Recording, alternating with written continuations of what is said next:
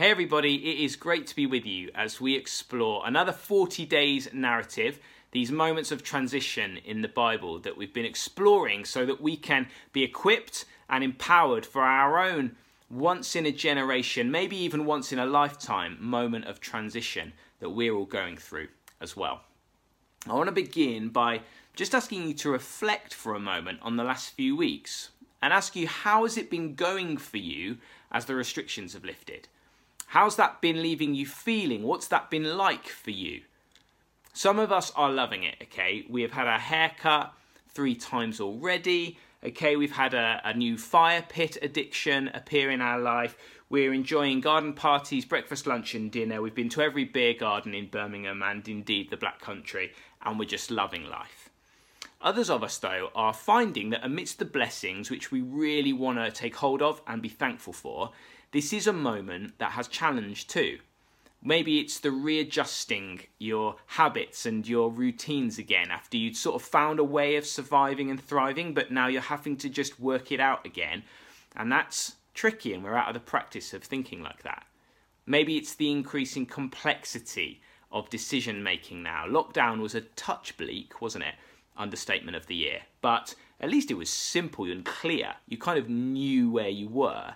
Now there's a lot of moving parts again. And again, we're out of the practice of, of thinking like that and working out what we're going to do when and how's it going to work. I know for some of us, uh, perhaps those particularly who've been on the front lines, been giving ourselves, who are not feeling like this is a brand new moment, you're feeling like we're still working really hard and absolutely shattered. Maybe we just feel like we've got nothing in the tank, and actually, there's a lot to do, there's a lot to be expected of us, and work is challenging, and home is tricky, and actually, we feel we've got nothing in the tank. And that's a really vulnerable place to be, to know that there's a lot expected of us, there's a lot for us to rise to, and feel that we cannot really get ourselves to rise to it. can cause us to feel quite vulnerable, quite fearful, even. If you experience any of that over the last few weeks, then today's story is going to really help you we find ourselves in this story with our Lord and our God, Jesus of Nazareth, the Son of God, the eternal Son of God, made human and now in our world. And he is in a time of 40. Even God, right, when he goes through a transition, needs a time of 40 as he prepares for the great transition in his earthly life. He has been living one way for 30 years, and now he's heading into three years of ministry, healing, teaching, befriending, etc. And the bridge time between those two eras in his life is this desert experience. He is driven by the Holy Spirit to a wasteland for 40 days and 40 nights. And though, of course, his wilderness experience is different to our pandemic experience. Not least, he's the Son of God, taking on Satan with the salvation of the cosmos on his shoulders. Unfortunately, that's not our calling. Uh, but though there are differences, there are real similarities. There's a reason why uh, people use the language of the desert place to describe difficulties in their life, because it's not only times in a desert that feel like times in a desert. Actually, any time of waiting, any time of isolation, any time of being stretched to the limits of our capacity, any time of being withdrawn from our religious community. So we have to stand on our own two feet spiritually, learning, perhaps for the first time, to draw from God for strength ourselves. These are desert experiences, and we've been in them, and Jesus has been in them. And so, like we're at a low ebb in many ways, and we're tired and fatigued, Jesus is in that place. You know, we need to not buy the heresy that just because he's the Son of God, he's somehow Superman and can ride through 40 days of no food in the blistering heat as if it's nothing. No, as verse 2 teaches us, Jesus was hungry. That's the understatement of the Bible. Of course, he was hungry, and the rest, he was exhausted. He was absolutely at a low ebb, probably covered in blisters from the heat. See, Hebrews teaches us that the Son of God had to become in every way like us, in every way like us, a true human being. He had to truly enter our weak and fragile frame so that he could know what it is to be tempted in every way like we are, though without sin. But Jesus, after his wilderness, is definitely exhausted and struggling and at a low ebb.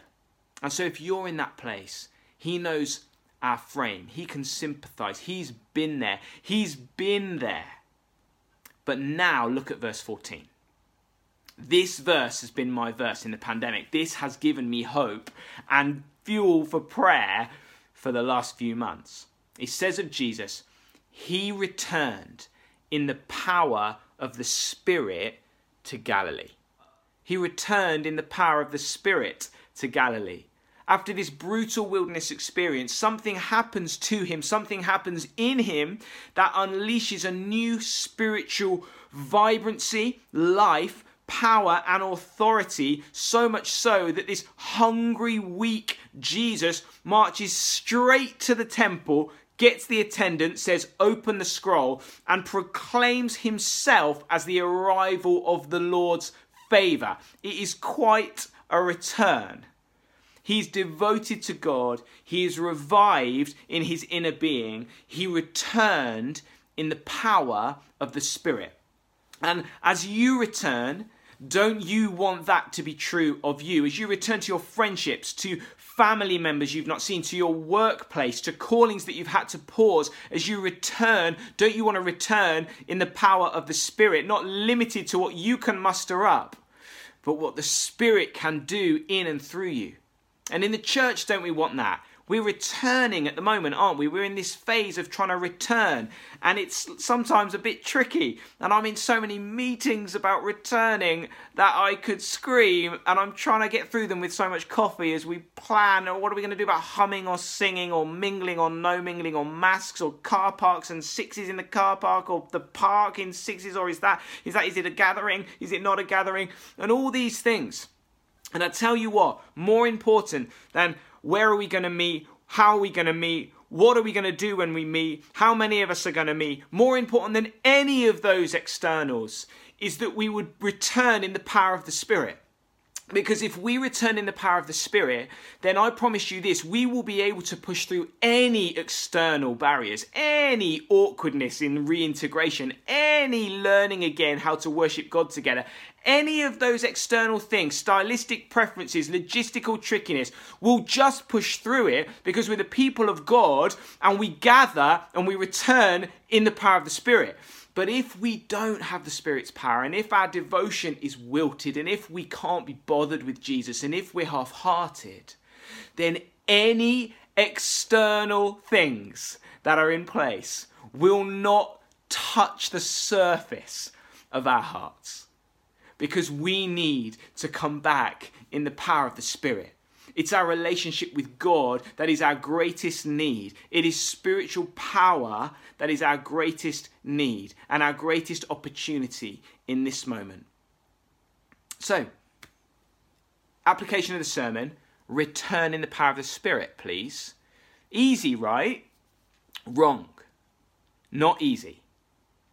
Because to get there, Jesus had to battle, and so will we the moment of reintegration and return for Jesus is not only an opportunity, but it's also a dangerous moment, a vulnerable moment. It's a fierce battleground because at our moments of weakness and when we're at our lowest ebb, those are moments when the merciless enemy will come to us and will tempt us with alluring, deep, profound, very attractive temptations and lies. And that's what he does to Jesus. He comes to him with these three temptations that are designed to dampen Jesus' devotion to God, to lead Jesus into compromise. Because Satan knows that if he can get the, the Son of God then and the people of God now to be content with compromise in their walk with God, then all the power is gone. It doesn't matter whether you're gathering with masks or no masks, humming or singing. If we're full of compromise in our inner being, then Satan won't even have any need to oppose us. There are three temptations that come to Jesus, and I want to look at all of them briefly. They are settle for too little, bypass the process, and give up too soon. And these are temptations that we need to be alert to. As uh, James says, we need to resist the devil so that he flees from us. Or as Paul would say in Ephesians, we need to be aware of the devil's schemes and stand in the armour of God so that he will flee from us. Or as 1 Peter says, we need to be alert and sober minded, switched on, awake to the fact that we have an enemy who's prowling for us right now. The first one, settle for too little. Jesus is tired, okay? He's aching and he's hungry and he wants strength. He wants satisfaction. He wants to feel alive again. He wants relief after a time of hardship. In fact, he needs relief after a time of hardship. And so Satan comes to him and says, Why don't you make some bread? And Jesus replies really strongly, No, man shall not live, man shall not find strength Man shall not find satisfaction.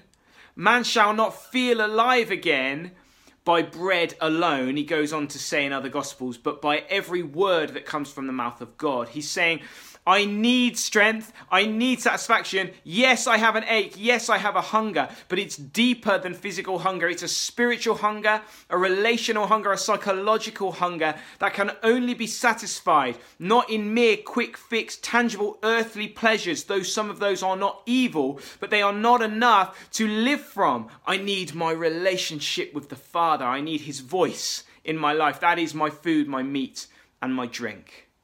And so, no, Satan, I'm not going to settle for a quick fix. I'm not going to turn to a quick, tangible pleasure to try and escape the pain. I'm not going to settle for too little. I'm going to press in and lean into God. I just feel this is so relevant for us right now because in our tiredness, our fatigue, when we just want to have it easy for a bit, Satan is merciless. And so we will be really vulnerable to temptations to give in to quick, tangible ways of feeling alive again. It could be anything. It could be things that are bad or things that are good. It could be work, throwing yourself into work so that you don't have to think about how sad you are or avoid things at home because they're difficult. Or it could be sexual sin, buying the lie again, again.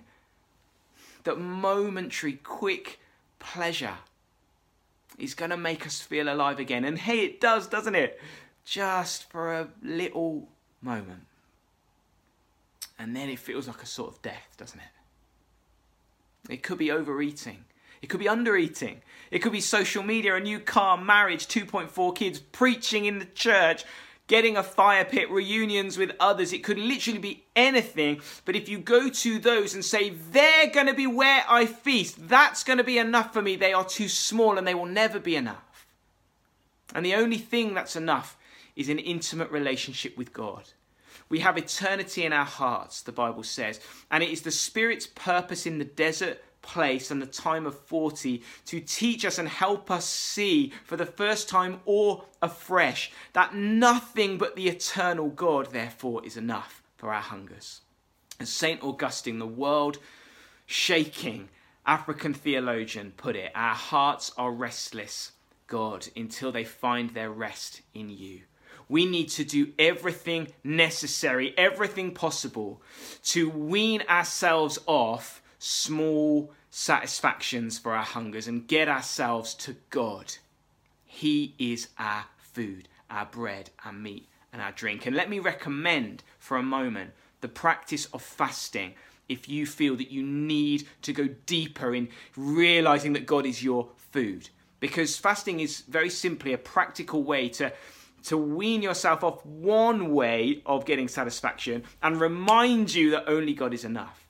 Fasting is, is going without food for a spiritual benefit. It's not the same as dieting or skipping a meal so that you lose weight or whatever it is that you might try and pretend is fasting. It's for a spiritual purpose so that you can be more devoted in your drawing on God for strength and nourishment. And hey, let me encourage you why not try that in the remainder of 40 days? Why not fast for 24 hours? Why not fast one meal a day if you're new to it? Why not fast one meal a day for several days to, to regularly get that feeling of stomach rumbling? I need to remember that God is my strength. It's a, a proven, tried and tested, millennia old practice. We are not too good for it. We are not too strong for it. We need it. We need it more than ever. Let me encourage you to do anything, everything you can to get your heart satisfied in God and God alone. And that's the first thing, first temptation. Second temptation that comes to Jesus is the temptation to bypass the process. It says this in verse 5 And the devil took him up, we'll come to that in a second, and showed him all the kingdoms of the world in a moment of time, and said to him, To you I will give all this authority and their glory, for it has been delivered to me, and I give it to whom I will. If you then will worship me, it will all be yours. Now, initially, this seems like a kind of classic sleazy power offer, the likes you'd see in Westminster or Washington, and we assume that pure, devoted, gentle Jesus is going to be far too humble for any of that power stuff. But it isn't as simple as that because if you know your New Testament, you'll know that God the Father offers Jesus the very same thing. He offers him the nations of the world as an inheritance, he offers him uh, exaltation and glory and to be the name above every name. Satan actually offers Jesus what God the Father offers him. He offers him everything that's promised for him, everything that he's destined to inherit. The difference is he's offering it him quickly and without the cross. There's a reason that I think it says it took he took Jesus up. It's like he's saying, Look, I can give you a little glimpse of being exalted. I can take you up. I can raise you up. I can give you what God has promised you glory and power galore. And I can do it now. I can do it quickly. I can do it without the cross. Just calm down your devotion to God. Settle for being compromised. Just do it in the outward appearance but secretly worship other things. And I can help you dodge the, pro- the process, bypass the process. And we are vulnerable to the very same temptation. We're all super excited, aren't we? I'm speaking probably to my generation and younger about being world changers, radicals, influencers, and we fail to recognize that how God grows people who are radical, people who change the world, and people who are influencers is that He takes them to a desert place for extended periods of times to die to themselves, to die to their ego, to die to their pettiness, and to win deep battles in their inner lives. We're all about seeing revival, aren't we? Amen. And stepping into the healthier future that I prophesied about from the lake image. Amen is my prophetic word. I'm all about it. Or growing in our callings. But we fail to recognize that the way these things work and have always worked in God's purposes are that the cross comes before the resurrection and the exaltation. We have to die. Die to our egos. Die to our pride. Die to our insecurity. Die to our pettiness die to our devotion to externals, die to our fear of other people's opinions. As we consider as a church the things that God has called us to, to, to be a national exhibition centre for His glory, to have many people for us in this city, to make Jesus the most talked about person in Birmingham, and all these things, there is no way to get to any of that stuff without the process of dying to self, of picking up our crosses and following of killing off sin, of rooting out idols, of worshipping God and God alone, as Ginny has been teaching us, of consecrating ourselves to God, of being radical and humble and obedient and obsessed with following God. That's the process. And Satan will want us to think we can grab it quickly, and we can't. We need to be on our knees. We need to quit playing games. We need to get serious, not about ourselves but about following God. I want to encourage you to do everything you can to root out sin, to pick up your cross, to be open to God and pray that prayer search me, know me, test me. Is there anything in me? And to let Him do the hard, painful work in your inner life. And then maybe He might trust us with a little bit of breakthrough. Don't bypass the process. Third thing, and I'll finish with this Satan tempts Jesus to give up too early. I probably want to give a mild trigger warning here to anyone for whom the subject of suicide is going to be a difficult thing to be hearing about for a few minutes in the church talk. So if you need to check out for a moment and uh, and switch off, that's fine. I'm sure you've got enough to go on from what we've looked at. That's fine. But we're going to just talk about that because that's what I think is happening in this passage. I'm sure there's lots more spiritual things that we could say, but I'm a simple guy. I'm going to say what I see. Verse 9 Satan took him to Jerusalem, set him on the pinnacle of the temple, and said to him, If you're the Son of God, throw yourself down from here. Essentially, he tempts Jesus to throw himself off a building, to opt out, to give up. Having been unable to take out his devotion, he tries to take him out entirely, just get him to give up. And that could be a literal temptation for you. That could be a literal temptation for some of us or some of our friends. And we want to empathize greatly with you and greatly with anyone in the church or outside of the church who is plagued with that temptation. Because here, in my view, is one of two places in the Gospels where Jesus genuinely grapples with that temptation, the other being Gethsemane. And so he empathizes and understands and shows too that there's a way back from that place. And we should also note that it is never the voice of our good shepherd Jesus who whispers those thoughts. He stands against those thoughts with you as you courageously stand against those thoughts. Jesus stands with you in that battle.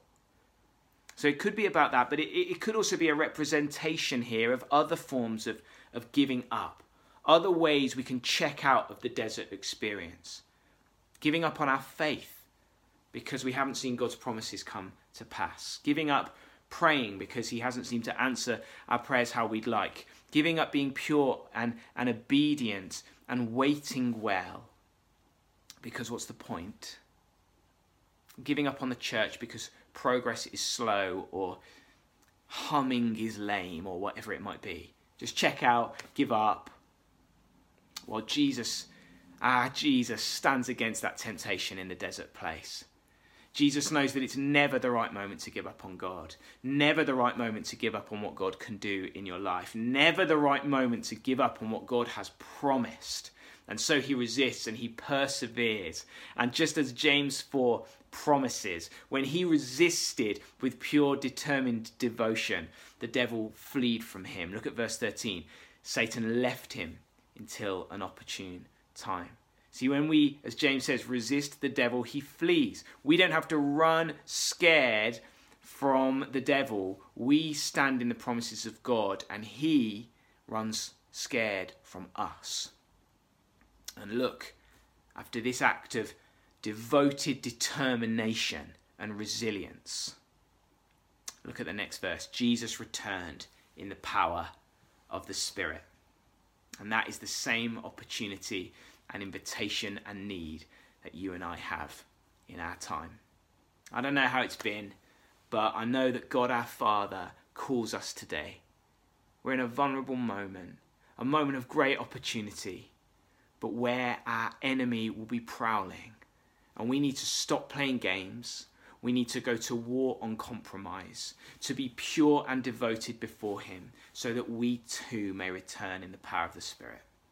And the good news is that though we are weak, and it's hard even to preach this, let alone live it, though we fall in many ways, we have each other to carry one another, the gracious, supportive, encouraging, patient community of God's people that we are to be, where we carry one another in this stuff and we have the Holy Spirit who's available when we call on Him. We can drink deeply from Him and receive power and fuel and help and strength. And ultimately, we know that we don't strive for our own victory, but we stand in the victory that Christ has won. And so there's every reason to be confident that He will do this in us. But we need to pursue Him. I want to ask you are you up for it?